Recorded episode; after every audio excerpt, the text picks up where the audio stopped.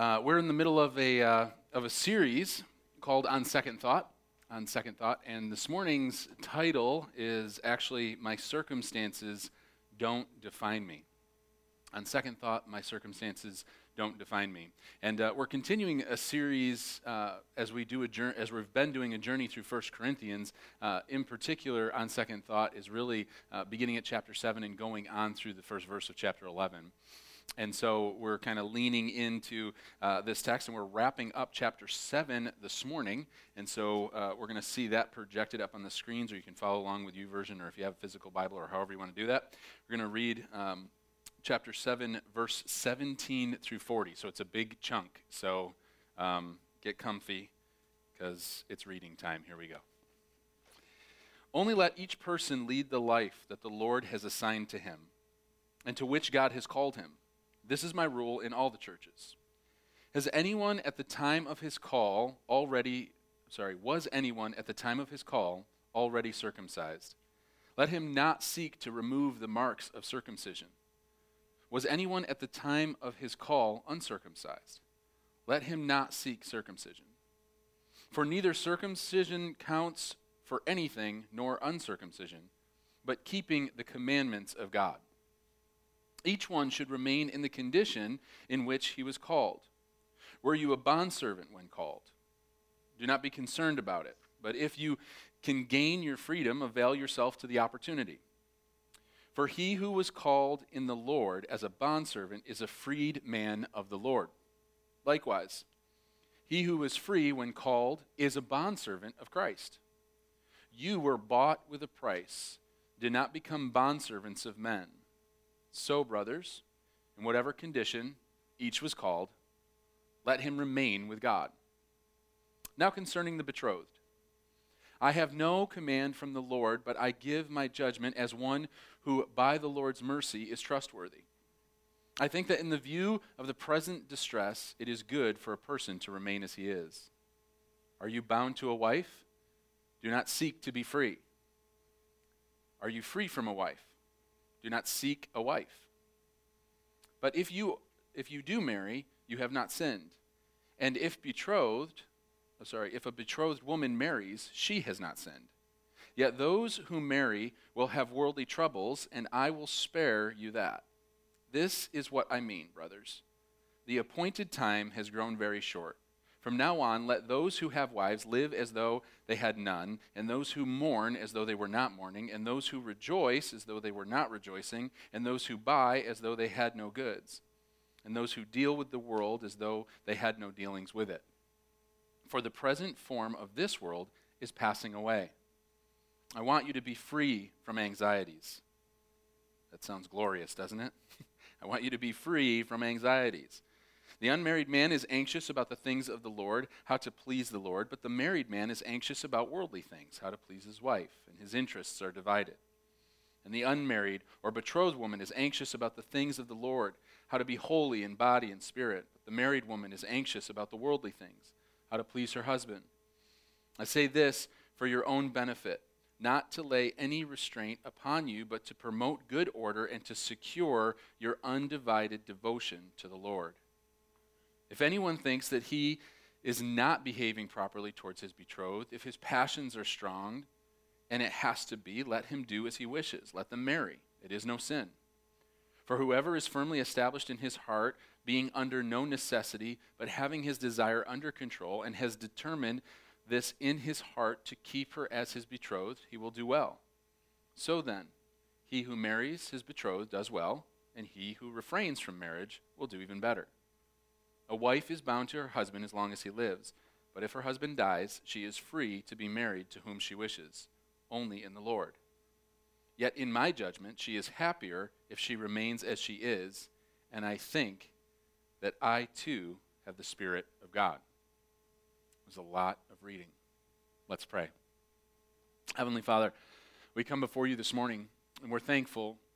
We're thankful that we have the opportunity uh, in our country to, to be free to gather and to hear from your word. And so I pray, Lord, that you would bless us as we come together, that we would truly have an encounter with you, the living God, and that we would leave this place uh, forever marked by it for your glory. In your name we pray. Everyone said, Amen. Amen. So, we're wrapping up chapter 7, and although um, it sounds like there's a, a, couple of different groupings of thought that Paul, who is the, the author of 1 Corinthians, uh, he was an apostle who wrote a letter to a church in Corinth. Uh, we'll give a little bit of context as we move on, but Paul's kind of, it seems like he's addressing um, some, some issues on one level as far as remaining as you are, and then he kind of addresses uh, some married and unmarried issues. And the, the reality of what's happening here in the text beneath it all is actually this idea of living circumstantially. Living circumstantially. And, and we'll unpack that a little bit more as we move forward. Um, as I was uh, considering uh, a way to kind of illustrate some of what the, the text reveals, I was thinking about a, lif- a lot of different times that circumstances drove me uh, to an extreme statement or to uh, an extreme moment.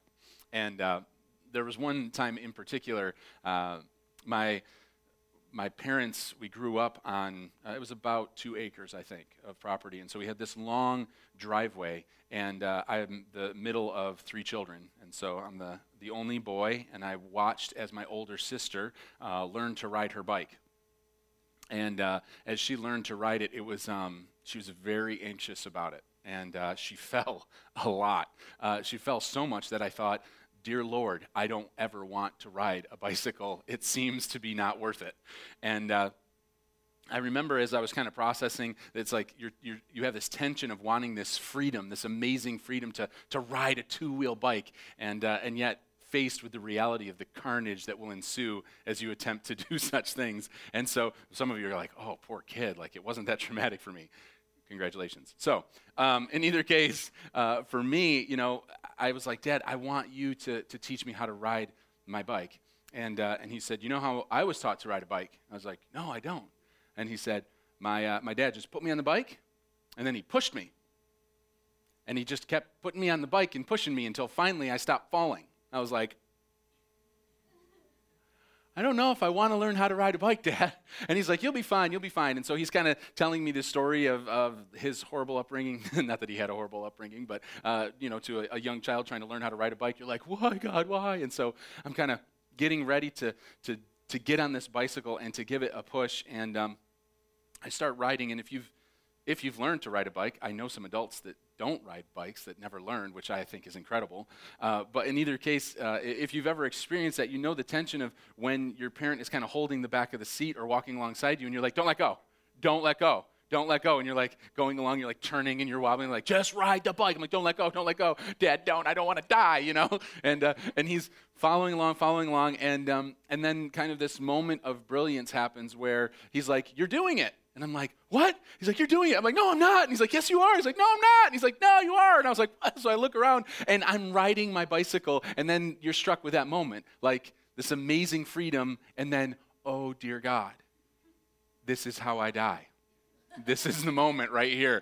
And so I'm, I'm starting to like, you know, melt down, and then I'm not so sure I'm as confident as I was, and I start to wobble, and I'm looking around, and I don't see my dad anywhere, and I'm horrified at all the stories he's told of his upbringing, thinking, this is it, I'm gonna lose teeth, the skin's gonna come tearing off my arms and legs. And so I'm uh, thinking all these horrible thoughts, and I start screaming, help, help! And I'm literally going like this, and I hear laughter from my younger sister, which of course just enraged me, you know, and like, help, and I can feel tears welling up, and then I literally literally screamed, Why don't you love me? As I start to fly through the air because the steering wheel jerks to the right and I start to fly off my bike. Why don't you love me? And so I have a question for us to consider this morning. Why do we fall victim to our circumstances? Why is it that we fall victim to our circumstances over and over again? And no matter where you identify in your spiritual journey this morning, you struggle with this human condition. You have circumstances in your life beyond your control. And maybe this morning, like, things are good. And so I'm not talking about like some horrible, devastating moment, although maybe you find yourself there as well. So, whether it's a, a, really difficult situation or life is going fairly well, you have circumstances in your life beyond your control, like it or not. Most Americans don't like it. That's why we medicate.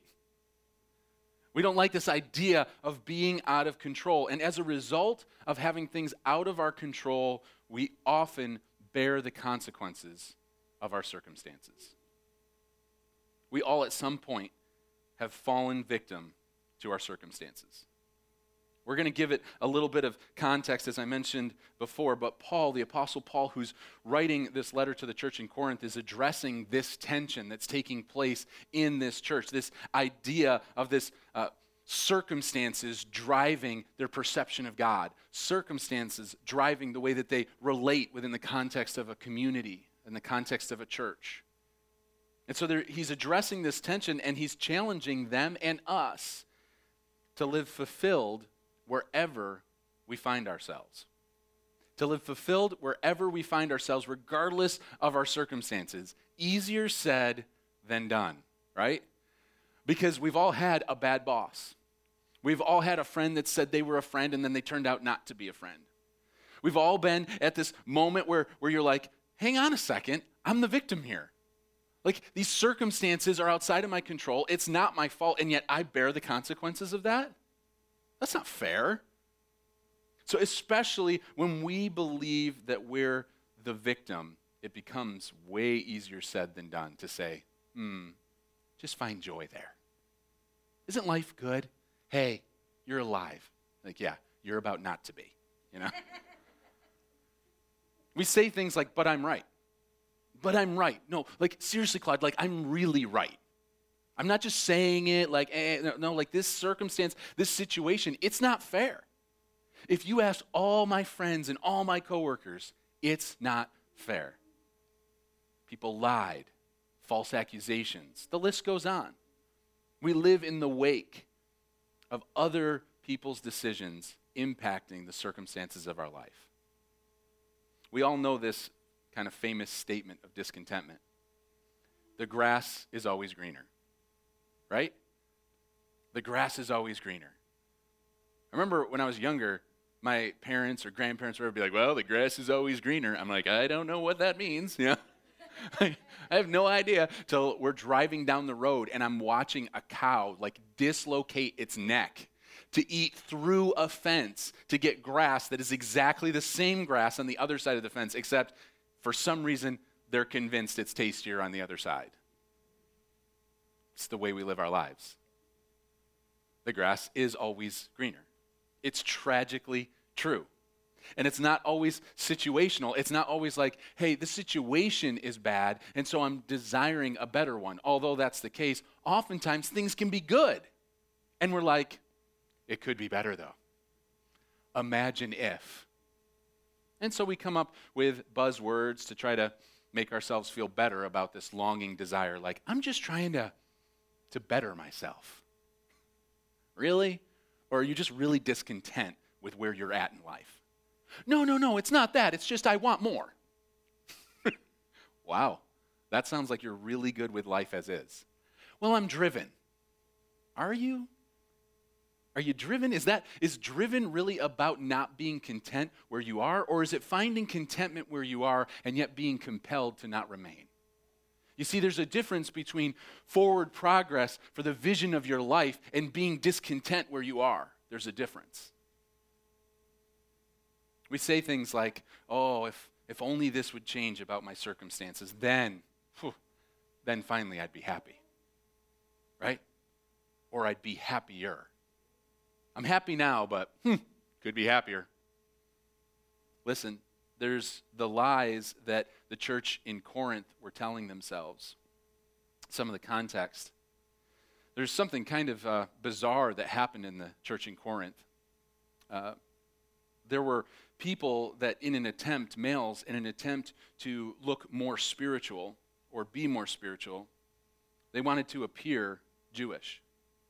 And so, therefore, uh, they would get adult circumcision. I know it's kind of a crude topic of some level, but it's covered in the text. And so, as an adult, a Gentile would say, Listen, in order to be more spiritual, I, will get circumcised as if I were Jewish, because certainly then I would be perceived as more spiritual.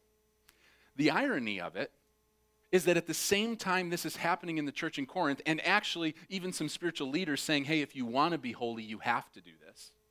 At the same exact time, there are people within the church that are Jewish that are having a procedure done to appear to be Gentile. I don't know what that procedure was. I just saw the reality of it and thought, wow, that's horrifying.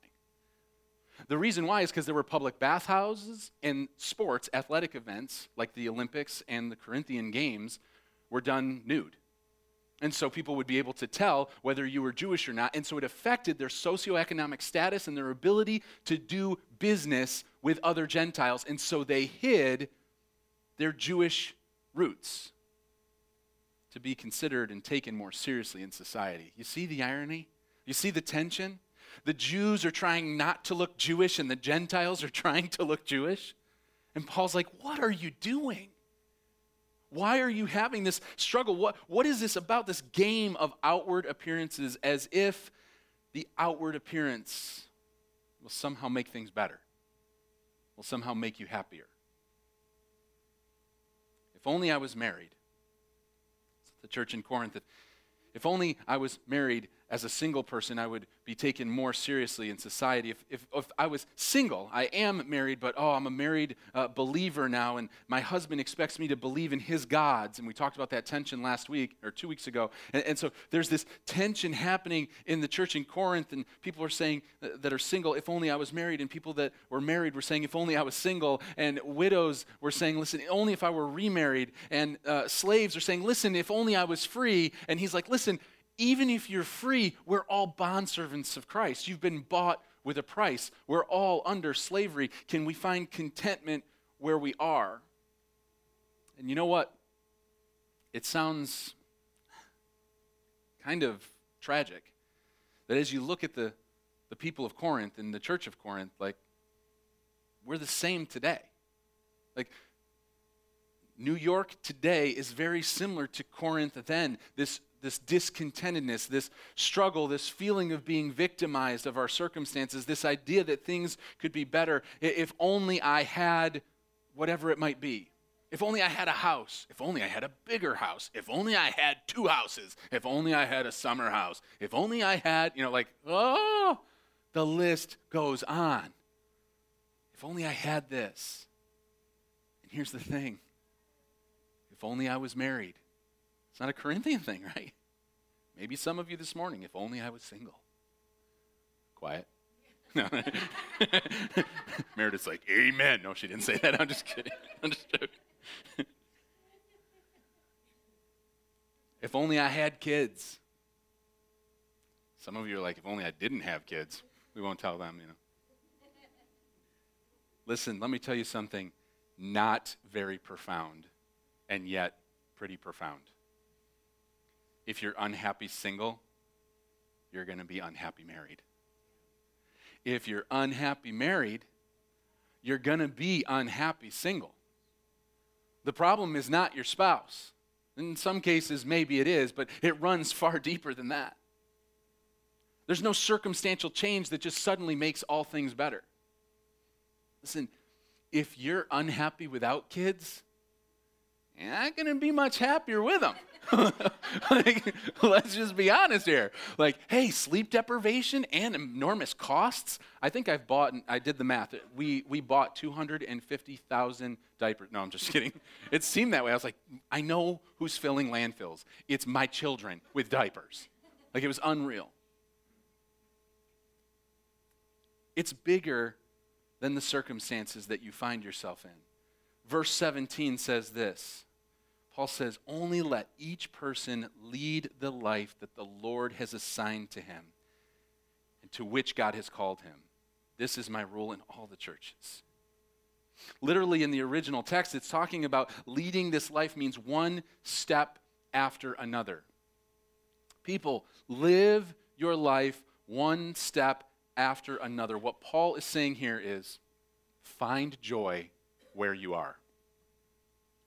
Find joy where you are. Now, I always find it interesting when, when people that have experienced little pain comparatively, or what appears to be little pain or hardship in their lives, attempt to encourage those that are in the midst of horrifying pain.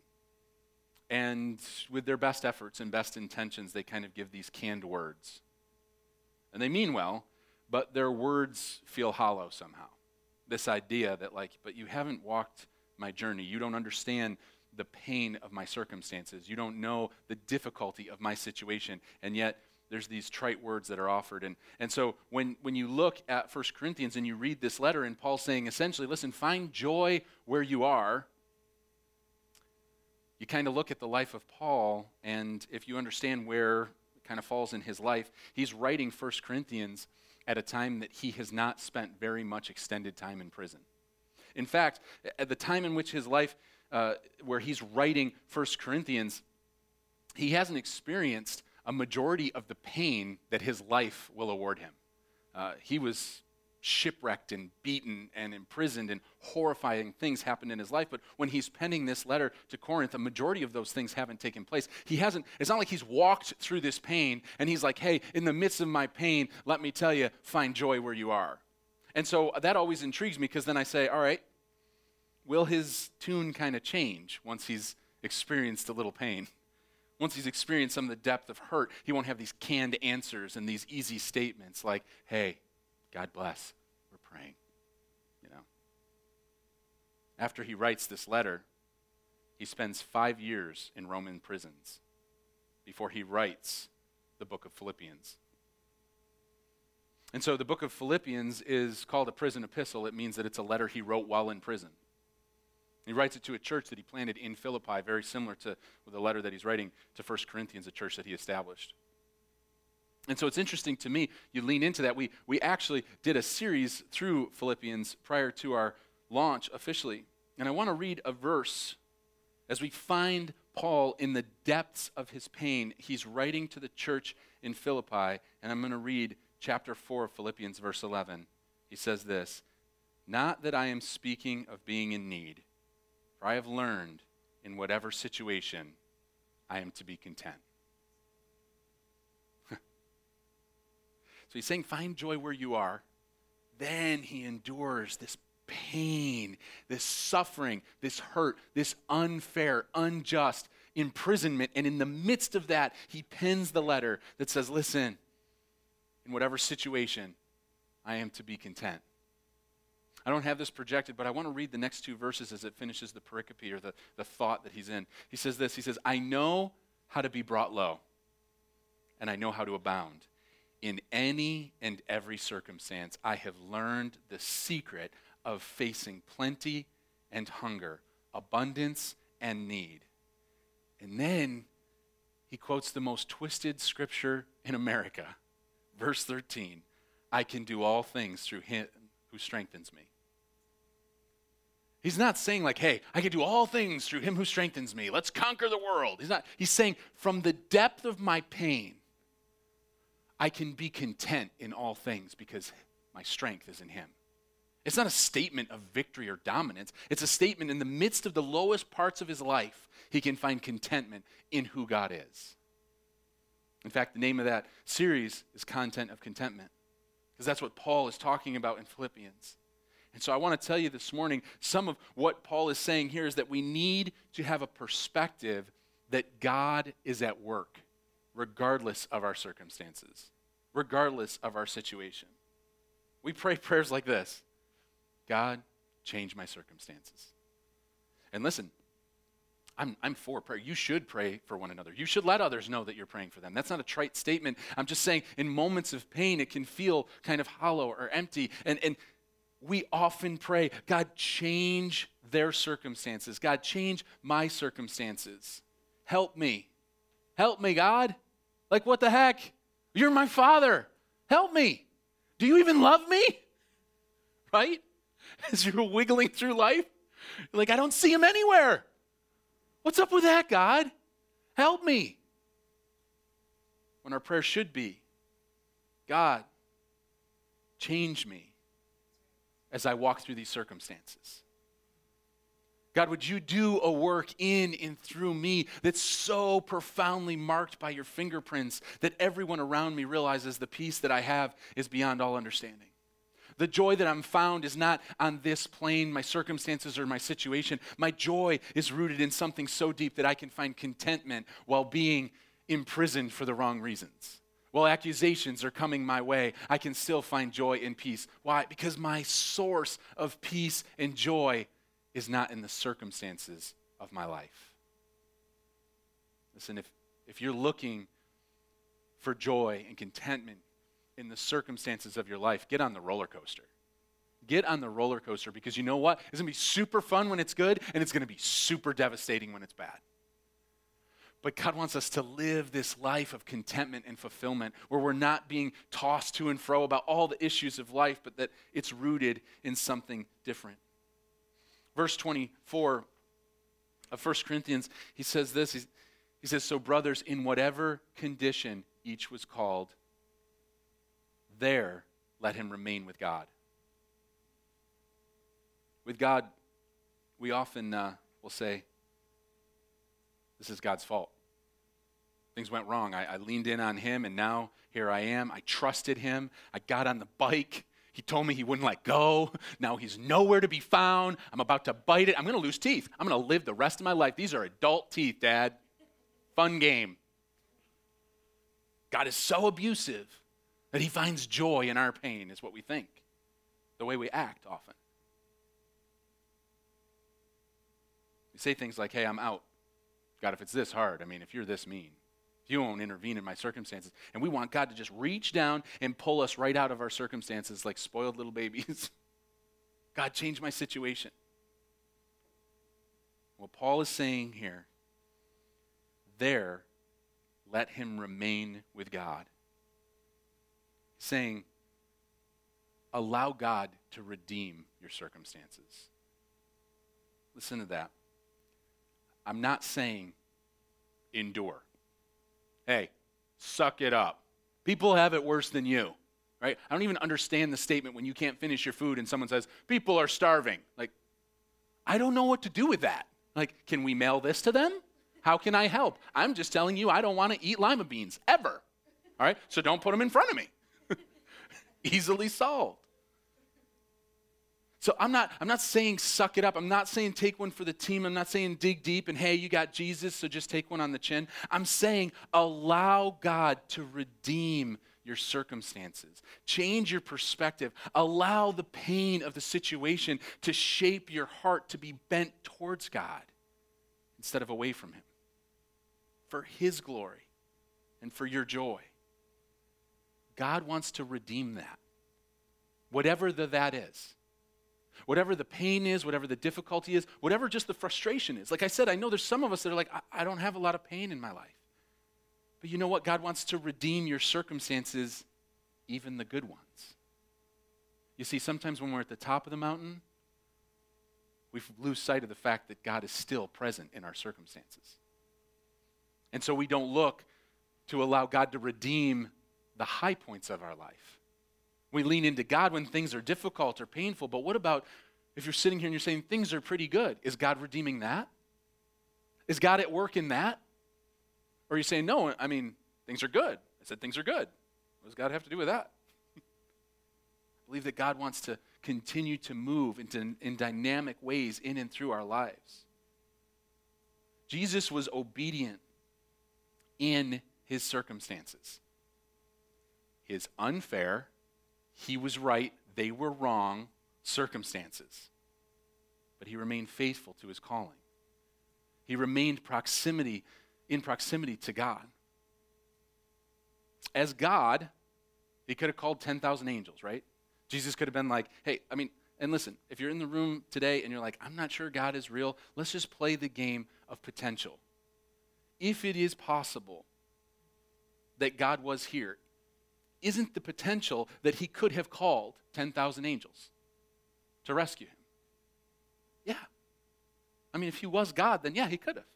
But here's the deal even if Jesus wasn't God, just as a man, he could have ran. Right? Be like, oh, oh, the soldiers are coming. They're marching towards me. Okay, guys, I'm out.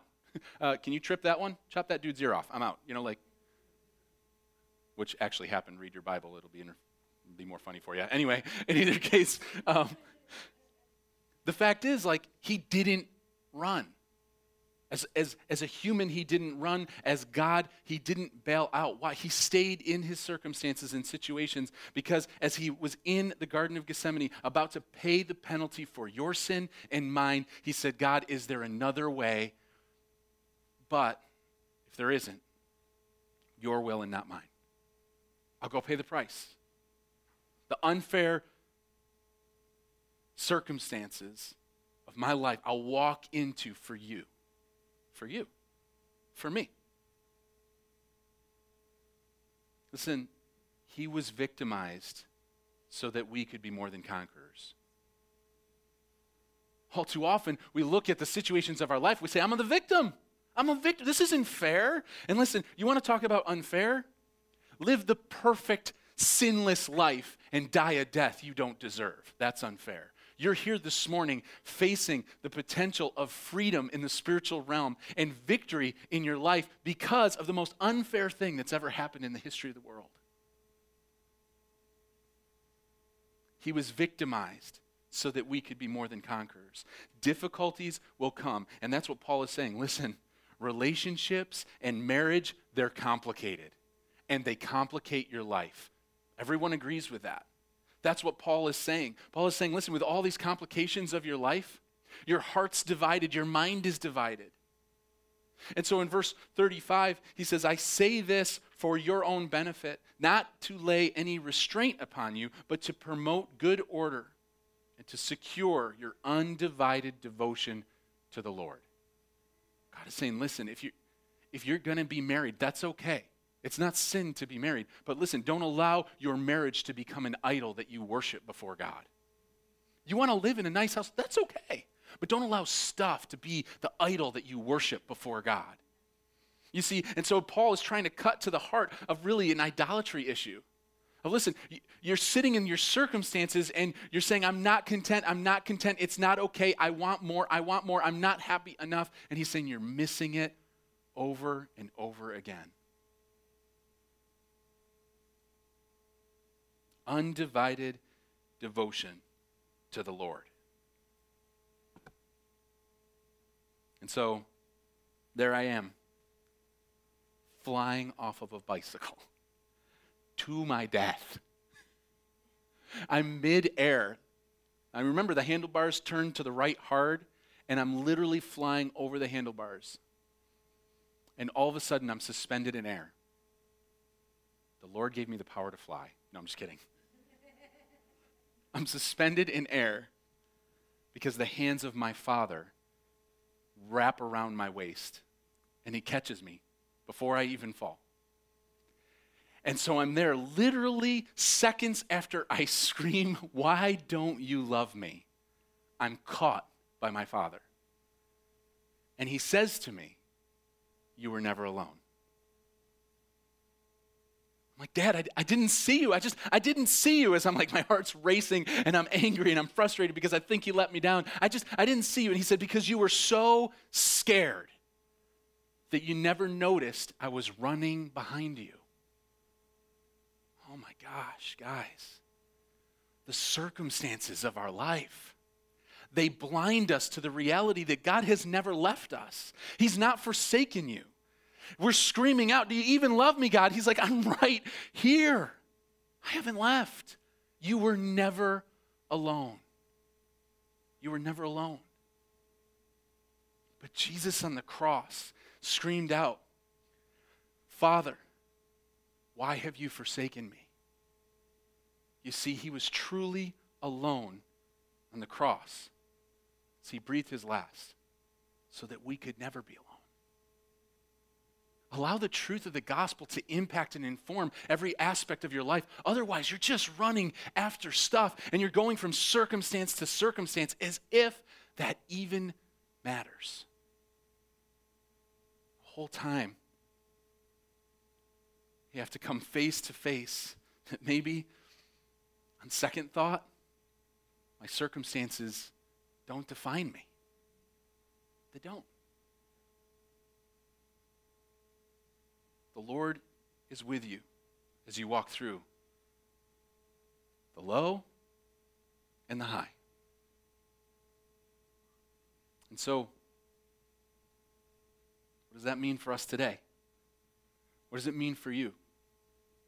We can come to a place and be around people that we've missed and smile and hug and have great coffee, interact with one another, and just go to a church service. Or we can allow the truth of God's word to actually cut to the marrow of our hearts and our bones and say, God, will you change me? Will you do a work in me so that I can be aware of your presence in my life? That circumstances won't actually turn me into the victim, but instead, I can find my hope and peace and joy in you apart from the difficulties and even apart from the winds. I often say that the text requires something from us. And so I have an application question I want you to consider as you leave this place or even in this room. In a moment, we'll respond through song and maybe in different ways as the Lord might lead you to, to journal or to pray or whatever that looks like. So I want you to consider this. What can you change this week as you apply the truth of the gospel? And what I mean by that is, is oftentimes we realize that there's the work that the Lord does and only the Lord does. Right? But we bear some responsibility of acknowledgement of what it is that God has done and how that impacts and direct our lives. And so for some of you this morning, maybe this means crossing the line of faith. Maybe you've been trying to live life on your own. You've been trying to learn to ride your bike, and all along, God's like, Why are you going through the pain? I'm right here. I want to lead you, I want to guide you, I want to walk beside you. And so this morning, if you want to accept the reality of what Christ has done on the cross and come into relationship with Him, it's as simple as admitting that you're a sinner and asking Him to forgive you and be the Lord and leader of your life. It's that easy. That's the beginning of a relationship with Jesus Christ. But for others of you, others of you this morning that maybe have taken that step, what does this text require of you? I want us all to bow our heads and close our eyes so that we're not distracted or um, kind of put off by the worship team as they make their way up. With your head bowed and your eyes closed, or at least looking at the ground, what are the implications as you apply the truth of the gospel for you? Is it perspective? Maybe this morning it is. Like, maybe it's just that your perspective needs to change. You're so busy living your life and trying your hardest to not fall over on your bicycle called life. Your perspective hasn't changed. You haven't realized that God's right beside you, that He's never left you. Maybe you've gotten so caught up in this rat race of more stuff, more things. To what end? How does the truth of the gospel inform that? For others of you, you say, listen, that's, I, have crossed that line of faith and I, and I live with a perspective that's focused on God in every level and area of my life. And I want to challenge you to consider what's your willingness to allow God to redeem every circumstance? Maybe the painful circumstances of your past, the painful circumstances of your current, or maybe the wins of your life. Maybe you're way ahead. Things are going really good. Are you allowing God to redeem that? Are you actively looking to see what it looks like to live on mission in a profound and different way? To declare your availability to God in ways that maybe shake and rattle your faith? I don't know. I don't know what it is for you specifically, but I know that we can't encounter the Word of God this morning and leave the same way we came. So I want you to consider what is it that the text requires of you this morning?